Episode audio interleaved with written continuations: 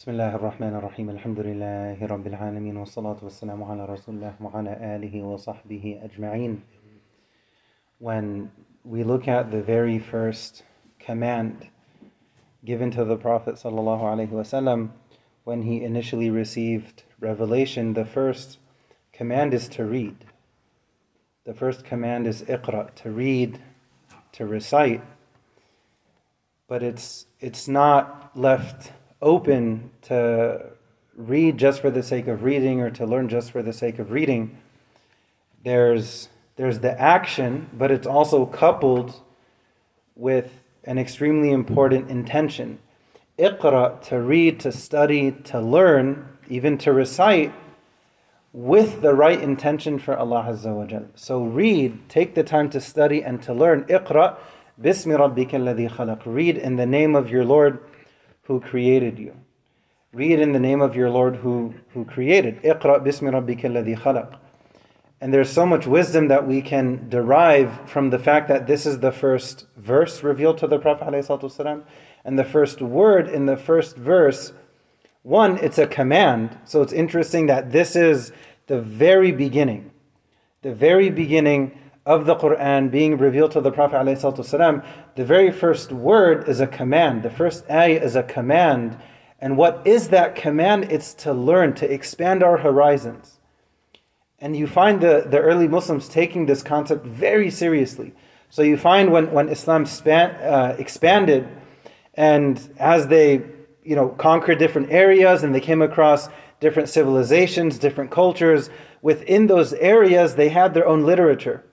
So they were so thirsty and hungry for knowledge, they said, okay, we're going to, even if we don't agree with it, we're going to take all of these things and translate them so we can learn.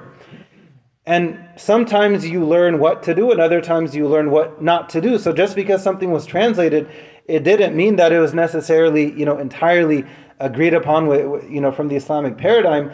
But let's translate it anyway so we can understand where they're coming from and then that can be a very important tool to have, especially if you're trying to engage with someone, invite them to Islam.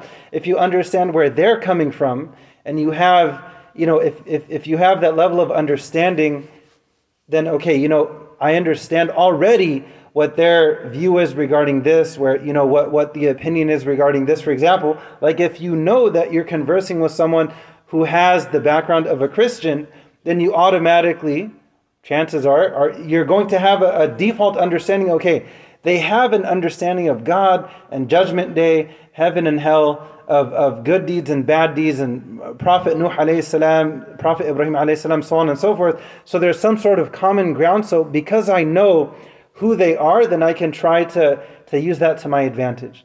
The point is this being the first word this being the first command to read to study to learn what should happen is it, is it should expand the heart of the believer and the chest of the believer, especially when it comes to many different opinions regarding many different things within our deen. I'll give one example and conclude. If somebody makes uh, some mistakes in prayer, the way that you make up for that, as we know, is to do two prostrations, two sajdas at the end of the prayer. What's interesting is you have different opinions in terms of how to do those two sajdas. One opinion is you start with at-tahiyyat all the way at the end, innaka hamidun majid. You do two sajdas, Allahu Akbar, Subhana Rabbil A'la, Allahu Akbar, you kneel, Allahu Akbar sajda, Allahu Akbar, you kneel, Assalamu alaikum rahmatullah, Assalamu alaikum rahmatullah. This is one opinion. Another opinion is you start with at-tahiyyat and then you finish the tashahud component, wa ashhadu anna Muhammadan abduhu wa rasuluh, one, Assalamu alaikum wa rahmatullah. Right after that, you go into sajda, Allahu Akbar. The Hanafis are familiar with this. Allahu Akbar, Subhana Rabbil A'la, Allahu Akbar, you kneel, Allahu Akbar, Subhana Rabbil A'la, Allahu Akbar, you kneel, and you start from the beginning again, At-tahiyyatu lillahi wa salawatu wa tayyibat, all the way until Annaka Hamidun Majid, and then Assalamu alaikum wa rahmatullah, Assalamu alaikum wa rahmatullah. So you can see that there are clear differences between the two, but what's beautiful is both of them are definitely coming from grounded scholarship, from centuries upon centuries of scholarship.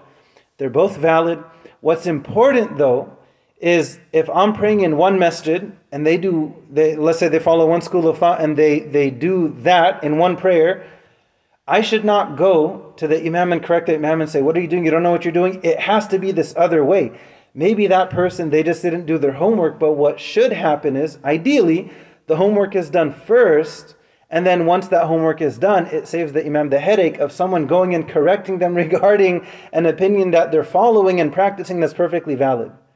It starts with iqra. It starts with taking the time to learn with the right niyyah. Because someone may learn a lot about deen, but if they don't have the right niyyah, then they may use that knowledge. And it's interesting, the Prophet specifically warned us of this.